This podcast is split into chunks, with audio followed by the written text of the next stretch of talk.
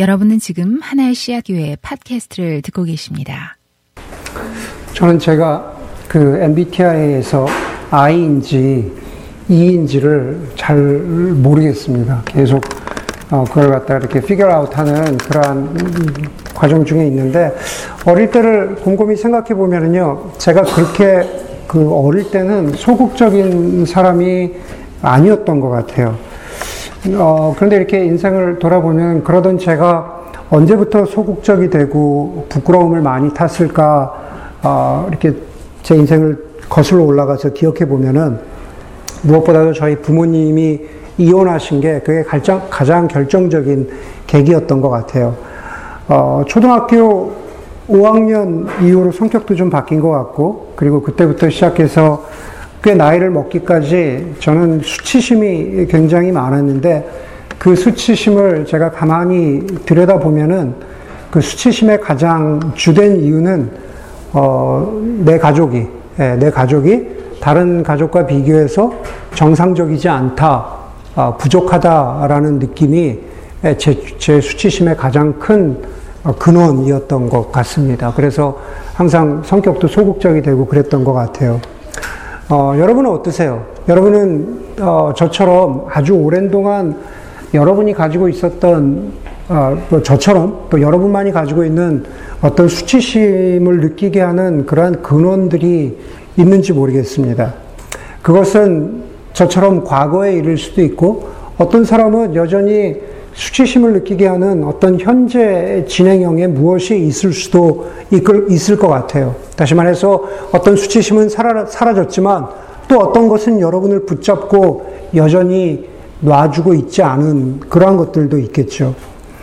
어, 나는 이런 것 때문에 내가 좀 부끄럽다고 느껴. 나는 수치심을 느껴. 라고 이야기하면은 어떤 사람은 그렇게 이야기할 거예요. 심지어 여러분과 가장 가까운 사람일지라도 야, 뭘 그전 그런 걸 가지고 그렇게 수치심을 느끼니? 라고 가볍게 말하는 사람도 있겠지만, 그러나 어릴 때 수치심을 경험했던 그 어떤 경험, 작은 사건 하나가 어른이 된 저나, 혹은 어린이, 어른이 된 여러분들에게 이런저런 모양으로 영향을 미친다는 것을 아마 우리 모두가 경험하면서 살아가는 것 같아요. 저는 제가 이제 웃으면서 말하지만은 제가 중학교 때 교복 자율화가 됐거든요. 여러분들이 입었던 교복 말고 여러분들 부모님 세대가 입었던 교복의 마지막 세대가 저희인데 그게 중학교 2학년 때 자율화가 됐어요. 그런데 저희 학교는요, 제가 다니던 중학교는 되게 잘 사는, 예, 한국에서도 되게 잘 사는 그 중학교였어요. 그 서울에서도. 제가 왜 그 중학교를 갔는지 모르겠어요. 그 교복 자율화가 되니까는 다 너나 나나 할 거 없이 나이키를 신더라고요. 요즘에 나오는 그 클래식 나이키 있잖아요. 한국에 처음 들어와가지고 그거를 모두가 다 신더라고요. 제가 그 브랜드 신발을 신어본 게 고등학교 때, 예, 그것도 부모님이 사준 게 아니라 다른 친척분이 사줘가지고 그때 처음 신어봤어요. 중학교 때부터 고등학교 때까지 그거를 신어보지 못한 거죠. 어, 사춘기에 저에게 지금 곰곰이 돌아보면은, 와, 내가 이거를 못 신어보다니. 남들은 다 신고 있는데 나는 그 신발을 안 신고 있다니. 되게 약간 수치심이었던 것 같아요. 그래서 저희 아이가 클 때, 그 농구를, 우리 쌤도 농, 농구를 좋아했는데, 농구를 잘하려면 신발이 좋아야 돼. 그러면서 제가 항상 그 나이키 신발을 사줬는데, 사실 초등학생이 발이 금방금방 크는데, 그 신발을 사주면 안 되잖아요. 몇 달 못 신는데. 곰곰이 생각해 보니까 그게 저의 그 수치심의 그 어떤 그 어릴 때 경험에서 비롯됐다라는 것을 어느 순간인가 깨닫고 그것을 깨달은 순간부터 더 이상 우리 애한테 이제 신발을 사주지 않게 된 거죠. 네, 그런 경험이 있습니다. 여러분 그 정도는 애교 정도의 수치심이지만 아마 어쩌면 여러분들 가운데는 지금껏 누구에게도 말하지 못한 수치심의 경험들이 있을지 모르겠어요. 이민을 오거나 유학을 오거나 그것 때문에 생긴 영어나 혹은 외모나 학위나 월급이나 직장이나 인간관계나 아니 제가 이 정도라고 얘기하지만은 그것보다 훨씬 더 숨기고 싶은 드러내고 싶지 않은 아, 우리가 가지고 있는 수치심의 근원들이 있다라는 거죠. 여러분 우리 자녀들은 또 어떻습니까? 우리 자녀들은요, 우리들보다 훨씬 더 수치심에 노출되어 있습니다. 그렇잖아요. 소셜미디어가 생긴 이후로 아이들이 겪는 수치심의 레벨은 너무 높아지고 너무 광범위해졌습니다. 예전에는 부끄러운 일을 당하면은 그냥 그 동네에서 일어난 일이었어요. 그렇잖아요. 그냥 그 반에서 몇몇 아이들만 있던 일이지 그게 학교 전체로 퍼져나가는 일도 힘들었어요. 그러나 지금은 아이들이 당하는 수치심이 그냥 실시간으로 지구 반대편에 이름도 모르는 사람들이 우리 아이들의 수치심을 알게 될 가능성이 훨씬 더 많아진 세상 가운데에서 우리는 살고 있습니다. 정작 틱톡을 하지 않는 부모는 틱톡을 하는 우리 아이들이 어떤 부끄러움에 노출되는지 알지도 못하고 살아가고 있다는 거죠. 여러분, 죄책감이 뭘까요? 죄책감은요, 내가 나쁜 감정, 나쁜 행동을 했을 때 느끼는 감정이 죄책감이잖아요. 어, 나는 죄책감을 느껴. 내가 나쁜 행동을 했을 때 겪는 감정이 죄책감입니다. 수치심은 뭘까요? 수치심은요, 내가 부족한 존재라고 느끼기 때문에 그때 겪는 감정이 수치심이에요. 죄책감은 가령 죄를, 내가 죄를 지은 상대에게 내가 용서를 구하면서 해결될 수 있는 것이 그것이 바로 죄책감이죠. 그런데 수치심은 어떻습니까? 수치심은요, 나를 다른 사람들로부터 떼어놓죠. 고립시킵니다. 마치 제가 제 경험 때문에 제가 사춘기 때, 저희 부모님의 이혼 때문에 사춘기 때 우리 집에 누구도 데려오지 않았던 것 같은 그런 경험이죠. 네, 고립되는 거죠. 사람들로부터 멀어지는 겁니다. 외롭게 살아가는 겁니다. 여러분, 오늘 우리가 몇, 세 가지 정도의 본문을 읽었는데요. 하나는 어, 창세기고, 창세기에 두 본문이 있고, 그리고 히브리서의 본문이 있습니다. 먼저 창세기 2장 25절에 보면은요, 이렇게 얘기해요. 남자와 그 여자가 둘 다 벌거벗고 있었으나 부끄러워하지 않았다. 여러분 잘 보십시오. 남자와 여자가 벌거벗고 있었으나 행복했다. 벌거벗고 있었으나 자신만만했다. 벌거벗고 있었으나 두렵지 않았다. 라는 그런 식의 감정으로 말하지 않고 남자와 여자가 벌거벗고 있었으나 부끄러워하지 않았다. 그럽니다. 수치심이 없었다는 얘기죠. 네, 부끄러워하지 않았다. 여러분, 여러분은 어떨지 모르겠는데 저는 뭐 한, 이제는 좀 줄어든 것 같은데 한 10년에 한 번씩 그런 꿈을 꾸는 것 같아요. 어떤 꿈이냐면은 속옷만 입고 학교 운동장에 애들이, 친구들이 가득 찬 운동장에, 주로 고등학교예요. 주로 고등학교인데, 고등학교 조회 시간에 교장 선생님이 올라가 있는 그 단상 위에 제가 올라가 있는 거예요. 속옷만 입고. 네, 그런 꿈을 간혹 꿀 때가 있습니다. 꿈속이지만은, 네, 왜 공감하세요? 수현자님 너무 공감하시는데. 네, 여러분, 아, 그러면 안 되죠.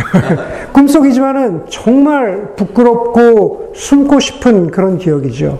다시 말해서 수치심은 내가 벌거벗었다는 것, 그리고 그렇기 때문에 내가 부족하다고 모자, 부족하고 모다, 모자라다고 느끼는 그런 감정인 거죠. 여러분, 그것을 우리의 삶의 현실로 돌리면은요, 내가 부족하다고 느껴요. 내가 부끄럽다고 느낍니다. 그 부끄러움의 이유들이 각기 다르죠. 나는 승진을 못해서, 나는 학위를 따지 못해서, 나는 결혼을 하지 못해서, 나는 심지어 내 자녀들이 결혼 정년기가 됐는데, 아직 결혼을 하지 못하고 있어요. 그래서 저는 부끄럽고 수치스러워요. 라고 하는 그러한 어른들도 참 많이 보았습니다. 왜 나만 이럴까? 남들은 다 하는 건데 왜 나만 못할까? 수치스럽고 부끄럽죠. 숨고 싶습니다. 그래서 어떻게 어떻게 해서 하나를 극복했는데 또 다른 하나가 나를 어택하죠. 또 다른 수치심이 내 발목을 잡습니다. 고립되고 싶습니다. 여러분, 하나님은 우리를요, 수치심을 느끼지 않도록, 부끄러움을 당하지 않도록, 부끄러워, 부끄러워하지 않도록 창조하셨대요. 남자와 여자가 아, 둘 다 벌거벗었으나, 다시 말해서 수치심을 느낄 수 있는 그런 당연한 상황이지만은, 그러나 부끄러워하지 않았다. 그렇게 말하고 있습니다. 여러분, 벌거벗었다는 것이 보여주는 그 의미가 무엇일까? 여러분, 벌거벗었다는 것은요, 우리가 약하다는 뜻입니다. 아무리 강한 사람도 한번 생각해 보세요. 아무것도 안 입고 있다. 그러면 무슨 다른 것보다도요, 그냥 내가 약하다고 느껴요. 내가 연약하다고 느낍니다. 다시 말해서 나는 무언가를 필요로 한다는 그 의미가 내가 벌거벗었다는 그러한 의미입니다. 내가 약하다는 것은요, 나는 도움이 간절히 필요하다라는 그런 뜻이기도 합니다. 그런데 여러분, 하나님께서 인간을 창조하실 때 그 상황은 혼자 내버려 두지 않으시고 남자와 여자를 창조하셨고 두 사람을 벌거 벗어 놓으셨어요. 왜 그럴까요?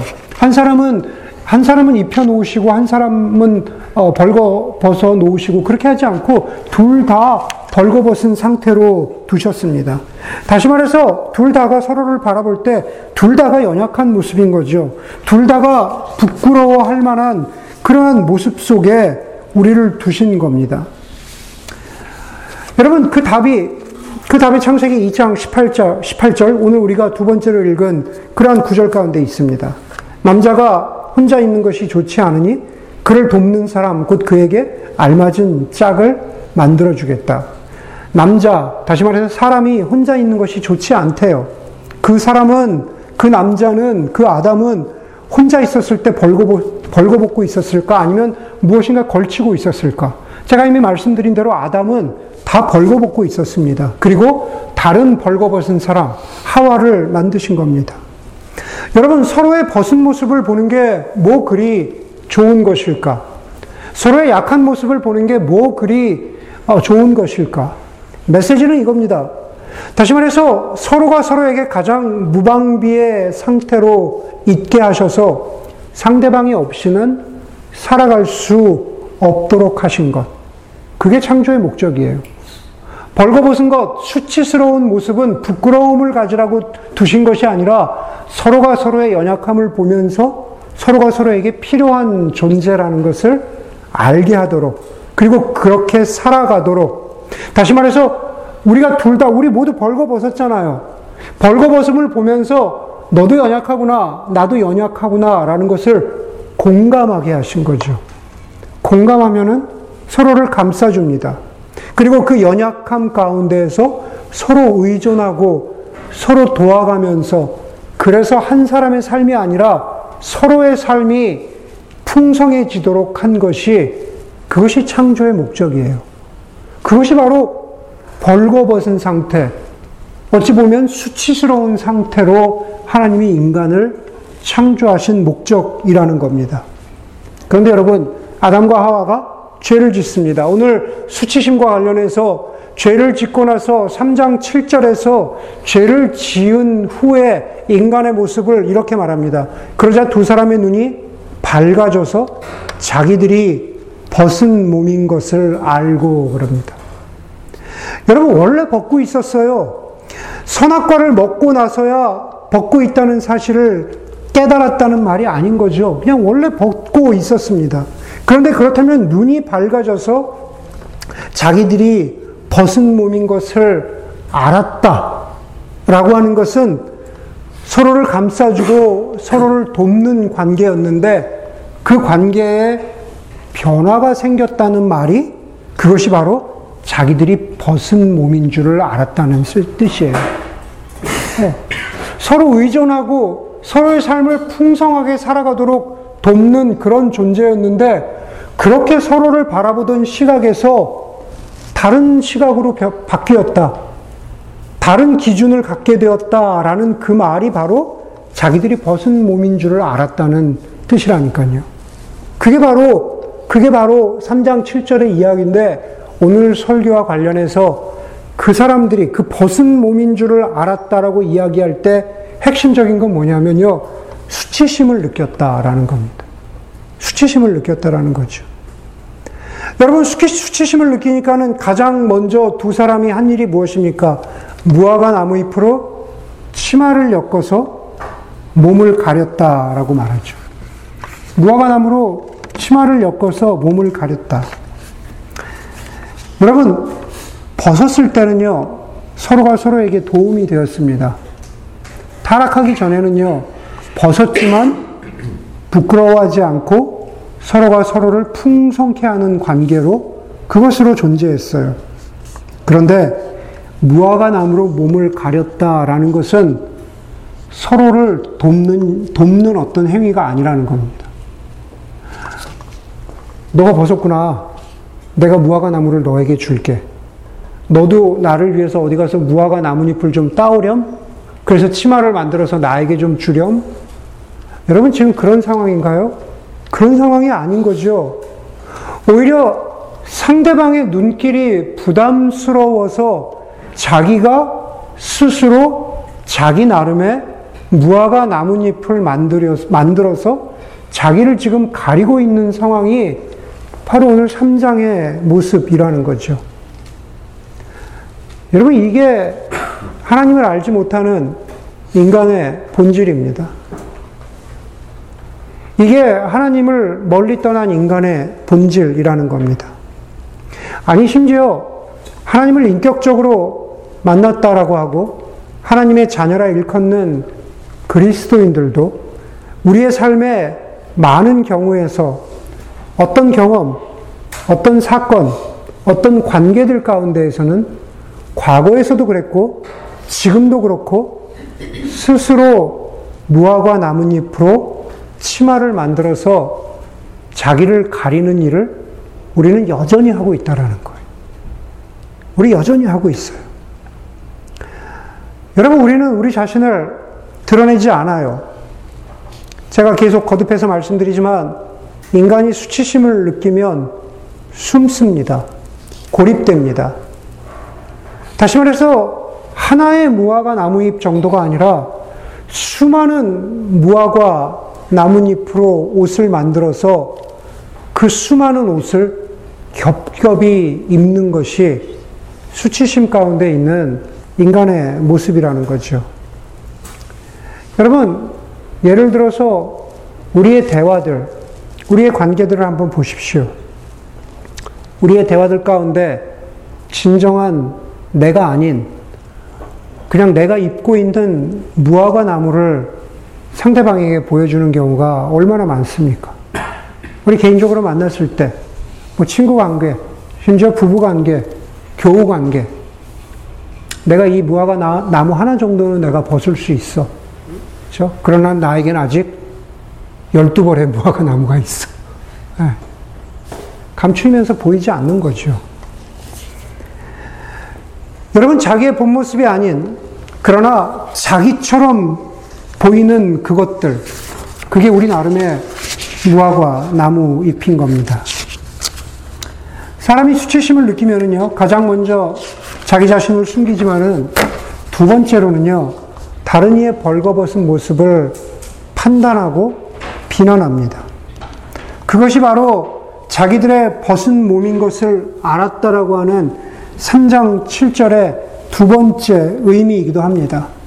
이제 돕고 감싸 주어야 하는 그러한 대상이 아니라 자기들의 벗은 몸을 자기가 알았을 뿐만 아니라 자기들의 벗은 몸을 상대방이 알아요. 그런데 창조 이전에는 그것을 감싸주고 보듬어주고 그것으로 인해서 부끄러움을 느끼지 않았는데 이제는 성, 이제는 서로의 벗은 모습을 보면서 그 몸을 평가합니다. 그렇잖아요. 우리가 아주 어렵게 나의 무화과 나무 잎을 벗었는데 아주 어렵게 내 자신의, 내 자아의 모습을 보여주었는데 어, 그런 사람이었구나. 음, 어, 너는 그만큼 능력이 없구나. 야, 너는 참, 내가 보기보다 성격이 별로구나. 너는 참 지혜가 없구나. 어, 너 결국 그 정도 사람이었어. 사람이 다른 사람의 벌거벗은 상태를 겉으로든 속으로든 비난하고 조롱하기가 얼마나 쉬운가. 그게 바로 우리 인간의 모습이라는 거죠. 내가 큰맘 먹고 나의 벗은 모습을 보여주었는데, 그러나 내가 예상한 것과는 다르게 평가와 비난과 무시와 조롱이 나에게 다가올 때 사람들은 더 깊은 수치감으로 그리고 더 나, 헤어나오기 힘든 고립 속으로 들어가 버리고 맙니다. 이렇게 수치심으로 숨어버린 인간을 부르는 하나님의 소리가 바로 창세기 3장 9절입니다. 내가 어디에 있느냐? 아담과 하와야 내가 어디에 있느냐? 여러분 성경을 통해서 끊임없이 울려 퍼지는 하나님의 음성은 아담과 하와뿐만 아니라 수치심 가운데 있는 그리고 수치심 가운데 여전히 살아가고 있는 우리 인간을 찾으시는 하나님의 목소리인 거죠. 그것이 누가복음 15장에서 수치심 가운데 헤어나지 못하는 작은 아들을 부르시는 아버지의 목소리인 거도 목소리인 거이신 거 인 거이기도 한 거죠. 여러분 여러분 어떻습니까? 저 여러분이 과거에 아니면 지금 여전히 수치심을 느끼는 그 무엇, 그 사건, 그 관계, 그 경험으로 인해서 여전히 나는 부족하다. 여전히 나는 모자란 존재다. 라고 여기면서 여전히 숨어 있다면, 그래서 드러내지 못하고 있는 인생의 이야기가 있다면, 그래서 혼자만이 그것을 감싸 안고 살아가고 있다면, 그것은 하나님이 저, 저와 여러분들을 창조하신 그 목적, 다시 말해서 혼자 있는 것이 좋지 않다. 벌거벗었으나 고립 가운데 있는 것은 좋지 않다. 라고 하는 원래 하나님이 우리를 풍성하게 지으신 그 창조 목적과는 정반대로 살아가고 있는 거죠. 여러분, 여러분들이 수치심 가운데 있다면 수치심으로 점철된 그 인생의 이야기가 여러분들을 둘러싸고 그렇게 여러분들을 그 막 안에 감추고 있다면 그것은 여러분들을 살리는 것이 아니라 여러분들을 죽이고 있는 것입니다. 생명과 빛 가운데 살아가지 못하고 어둠 가운데 살아가고 있는 것이고 그것은 하나님이 저와 여러분들에게 바라시는 그러한 인생의 모습이 아니다라는 거죠. 그럴 때 수치심은 바로 어둠과 악함의 도구가 되어서 저와 여러분들을 파괴하고 좀먹고 있는 것입니다. 여러분, 성경은요, 성경 속의 하나님의 이야기는 벗겨짐을 당한, 완전히 벗겨짐을 당한, 벗은 인간 예수에 대한 이야기를 들려주고 있습니다. 아담과 하와는 무화과 나뭇잎으로 자기를 가릴 수 있었지만, 그러나 복음서의 마지막 이야기들 속에는 완전히 벗겨진 예수, 벌거벗은 예수, 그래서 무력하신 예수, 가장 처절한 부끄러움, 부끄러움 속에 수치심 속에 드러난 예수 그리스도의 모습을 우리에게 보여주고 있습니다. 아담과 하와는 자신들이 벗었다는 것을 알았을 때 수치스럽다고 느꼈지만 하나님께서는 그 벗겨짐을 당한 수치를 당한 예수 그리스도를 통해서 하나님이 하나님만이 인간에게 주시는 은혜의 이야기를 들려주시고 보여주시고 계십니다. 그게 바로 십자가의 복음의 이야기인 거죠. 십자가는 우리의 죄를 씻어주는 능력의 이야기, 용서의 이야기이기도 하지만은 그러나 그것 못지않게 우리의 수치심을 덮어주는 은혜의 이야기 이기도 한 것입니다. 여러분 오늘 마지막으로 우리가 읽었던 히브리서 12장에 보면은요. 12장 말씀 우리가 잘 아는 말씀이에요. 우리도 갖가지 무거운 짐과 얽매는 죄를 벗어버리고 이렇게 시작합니다.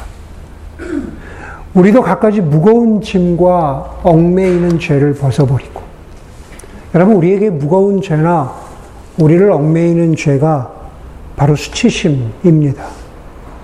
그것은 고질병이라는 겁니다. 계속 무겁게 우리가 캐리하고 있어요. 계속 우리를 그냥 얽매이고 있어요. 놔주고 있지 않아요. 단 한 번의 어떤 심폐소생술로 살려낼 수 있거나 도려낼 수 있는 종양이 아니라는 겁니다. 수치심은 저와 여러분들의 일생을 거쳐서 우리를 따라 붙어오는 그런 지독한 고질병이라는 거죠. 여러분 그 얽매이는 수치심을 우리가 어떻게 벗어버릴 수 있을까? 2절에 보니까 믿음의 창시자요 완성자이신 예수를 바라봅시다.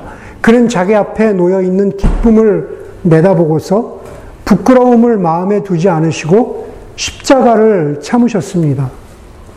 여러분 예수는 어떤 왕자의 왕 위에 오른 예수가 아닙니다.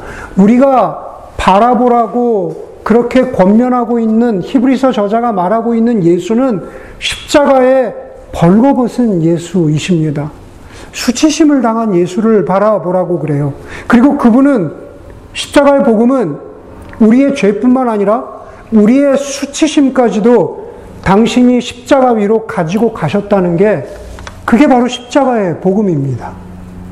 그리고 그 예수 그리스도께서는 우리를 대신해서 십자가 위에서 벌겨, 벌거 벗겨짐을 당하기로 작정하셨다는 게 그게 바로 예수 그리스도의 벗으셨다는 그 복음의 의미입니다.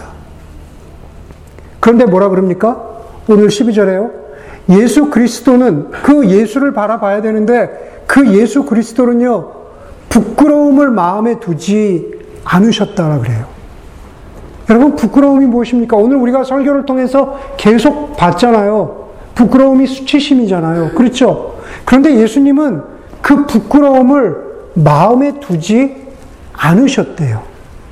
마음에 두지 않으셨다라는 것은요, 경멸했다, 멸시했다, 무시했다라는 그러한 뜻입니다. 다시 말해서 그 부끄러움, 수치심을 경멸하기로, 멸시하기로 예수님이 마음 먹으셨다라는 겁니다. 왜냐하면 그 단어는요, 예수님이 의도적으로 그렇게 하시기로 마음 먹었다는 뜻이거든요. 나는 수치심을 의도적으로 경멸하기로 하였다. 왜냐하면 그 수치심은 어둠과 악으로부터 온 것이기 때문에 십자가의 예수께서는 그것을 의도적으로 멀리 하기로 하셨다. 경멸하기로 하셨다. 짓밟기로 하셨다. 그것이 바로 예수 그리스도께서 십자가에서 벌거 벗으셨으나 바로 그 순간에 예수 그리스도께서 악을 향하여 수치심을 향하여서 하고 계시는 예수님의 능력의 행위는 무엇이냐? 바로 십자가 위에서 그것을 그냥 누르고, 그죠? 짓밟고 계신다는 바로 그러한 뜻입니다. 그래서 예수님이 자신이 벌겨 벗겨짐을 당하여서 수치심을 당하셨음에도 불구하고 십자가에서 우리가 당하는 수치를 이기셨다. 더 이상 우리로 하여금 수치심 가운데 살아가지 않도록 하셨다. 그게 바로 우리를 대신해서 예수 그리스도께서 십자가 위에서 하신 일이거든요. 여러분 그것을 보면서요. 우리 12장 다시 한번 보세요. 12장 시작하면서 뭐라 그럽니까? 구름대와 같은 수많은 증인들이 우리를 둘러싸고 있대요. 우리 항상 이 구절 읽으면서요. 믿음이라는 눈 이외에는 다른 것으로 이것을 바라본 적이 없어요. 이 구절을 읽을 때. 그러나 여러분, 여기서 구름대와 같은 수많은 증인이라는 것은 믿음과 관련된 수많은 믿음의 선배들, 믿음과 관련된 수많은 믿음의 동지들, 동역자들, 형제 자매들이기도 하지만 동시에 십자가에 달리신 예수 그리스도와 우리의 수치심을 연결하자면 그것은 바로 바로 그 증인들의 역할은 뭡니까? 바로 우리 서로의 역할이 뭐예요? 그것은 바로 십자가 위에 달려 돌아가신 예수 그리스도께서 우리의 수치심을 가져가 없애 버리셨다라는 것을 계속 일깨워주고 생각나게 하는 증인들이 그것이 바로 교회의 역할, 증인들의 역할, 형제 자매의 역할들이라는 거죠. 나의 수치심을, 나의 무화과 나뭇잎을 한꺼풀 벗었더니 그것을 조롱하고 평판하고 무시하고 은근히 얕잡아 봐서 그래서 한 사람으로 하여금 더 숨게 하고 더 고립 속으로 들어가는 게 아니라 수치심과 관련해서 공동체의 가장 중요한 역할은 이런 수치심이 한 개인과 한 공동체를 짓누르고 지배하지 못하도록 하는 게 그게 바로 복음과 공동체의 역할이라는 거죠. 여러분, 죄를 지은 다음에 아담과 하와가 벌거벗었어요. 그리고 나서 창세기 3장 16절에 보면은요, 거기에서 수치심에 사로잡힌 아담과 하와가 서로에게 하는 짓이 뭡니까? 죄악된 행동, 행동이니까 짓이라고 할 수 있겠죠. 거기서 이렇게 얘기해요. 내가 남편을 지배하려고 해도 남편이 너를 다스릴 것이다. 여자는 남편을 지배하려고 하고요. 남자는 여자를 다스린다고 해요. 지배한다는 것에 다른 말, 다른 표현이잖아요. 똑같은 말이잖아요. 여러분, 타인의 벗음이나 타인의 수치심을 비난하고 경멸하고 깔봐서 그 사람을 고립되게 하는 것은요, 그게 바로 지배하려고 하는 거예요. 그게, 그게 바로 다스리려고 하는 거예요. 이해가 되십니까? 나는 다스, 다른 사람을 지배하려고 하지 않아. 아니, 그렇지 않다니까요. 교회도 여전히 연약한 사람들의 모임입니다. 그래서 여러분 가운데 누군가는 나의 수치심을, 나의 과거의 이야기를, 나의 현재 이야기를 드러낼까 하다가도 그 이야기가 나를 지배하려 했던, 나를 지배하려고 하는, 다시 말해서 사람들이 준 수많은 상처들 때문에 지배 당하지 않기 위해서 우리는 다시 움츠러들고 숨게 됩니다. 여러분 한 구절만 더 보고 설교를 마치겠습니다. 오늘 본문에는 없지만은 고린도전서 8장 3절에요. 이런 말씀이 있습니다. 하나님을 사랑하는 사람은 하나님께서 그를 알아주십니다. 하나님을 사랑하는 사람은요, 하나님께서 그를 알아주신대요. 여러분, 그것을 하나님이 나를 알아주신다? 그것을 수동태로 바꾸면 어떻게 됩니까? 그냥 being known, being recognized by God. 그렇잖아요. 하나님이 그냥 벌거벗은 나의 모습을, 나의 수치심을 알아주신다는 뜻이에요. 우리가 어떤 모습으로, 어떤 벌거벗은 모습으로, 무화과 나뭇잎이 하나 없는 모습으로 하나님 앞에 나아가도 we are being known by God. 다시 말해서 하나님 앞에서 우리의 벌거벗음과 우리의 수치심을 기꺼이 드러낸다는 말 아니겠습니까? 내가 산 어떤 물건, 차, 어떤 승진, 어떤, 어떤 성취. 여러분, 우리는 그러한 것들을 은근히 드러내고 그것을 다른 사람들이 몰라줄 때 섭섭해 하는 것이 보통 사람들이 살아가는 세상의 모습이죠.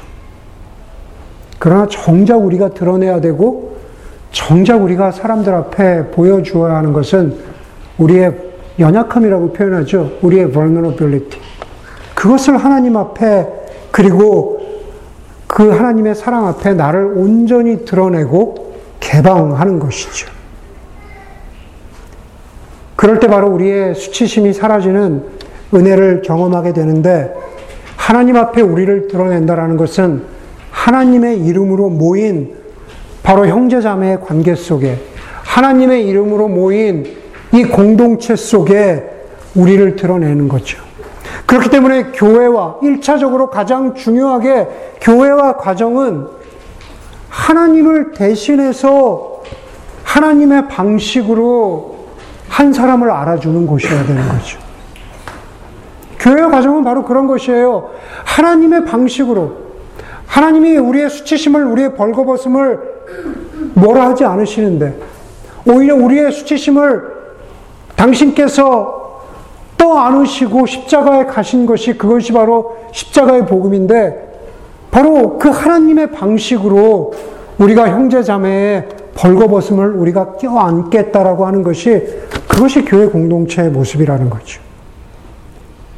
우리 가운데 예, 뭐 이거는 상호적인 거죠. 한 사람이 자기의 무화과 나뭇잎을 벗어야 되는 그러한 노력이 있을 것이고, 그리고 또 한쪽에서는 그것을 판단하지 않고 온전히 십자가의 예수의 마음으로 품으려는 그러한 노력이 있어야겠죠. 나는 드러내 보이지 않으면서 왜 나를 껴안아 주지 않느냐고 하는 것은 그 미성숙한 모습이라는 겁니다. 고린도전서 12장 23절에 볼품 없는 자들을 더욱더 아름답게 꾸며준다라는 복음의 말씀이 있습니다. 바로 그 고린도서의 말씀은요, 한 개인을 향해서 하는 말씀이기도 하지만 한 교회를 향해서 하는 말씀이거든요. 저처럼 볼품 없는 사람, 과거의 수치심의 기억 때문에 아주 오랜 동안 힘들고 그냥 고립되고 숨어서 살았는데 저 같은 볼품 없는 사람을 심지어 이렇게 여러분 앞에 서서 수치심에 관한 이야기를 나눌 수 있도록 인도하신 하나님의 은혜. 우리 고린도전서 13장 10절에 사랑장이라고 흔히 말하죠. 온전한 것이 올 때에는 부분적인 것은 사라진다 그랬어요. 우리의 부분적인 것들, 우리의 벌거벗음, 우리의 수치심, 그것은 부끄러운 것이지만, 우리 인생 끝끝내 따라와서 우리를 괴롭히지만, 우리가 너는 내 사랑하는 자요, 내가 참 기뻐하는 사람이라고 하신 그 온전한 것, 그 하나님의 사랑을 알게 될 때, 우리는 그 수치심에서 벗어나서 진정한, 진정으로 벌거벗은 존재로, 그러나 부끄러워하지 않는 존재로 살아갈 수 있는 개인과 공동체가 될 수 있습니다. 그러기를 주의 이름으로 간절히 축원합니다.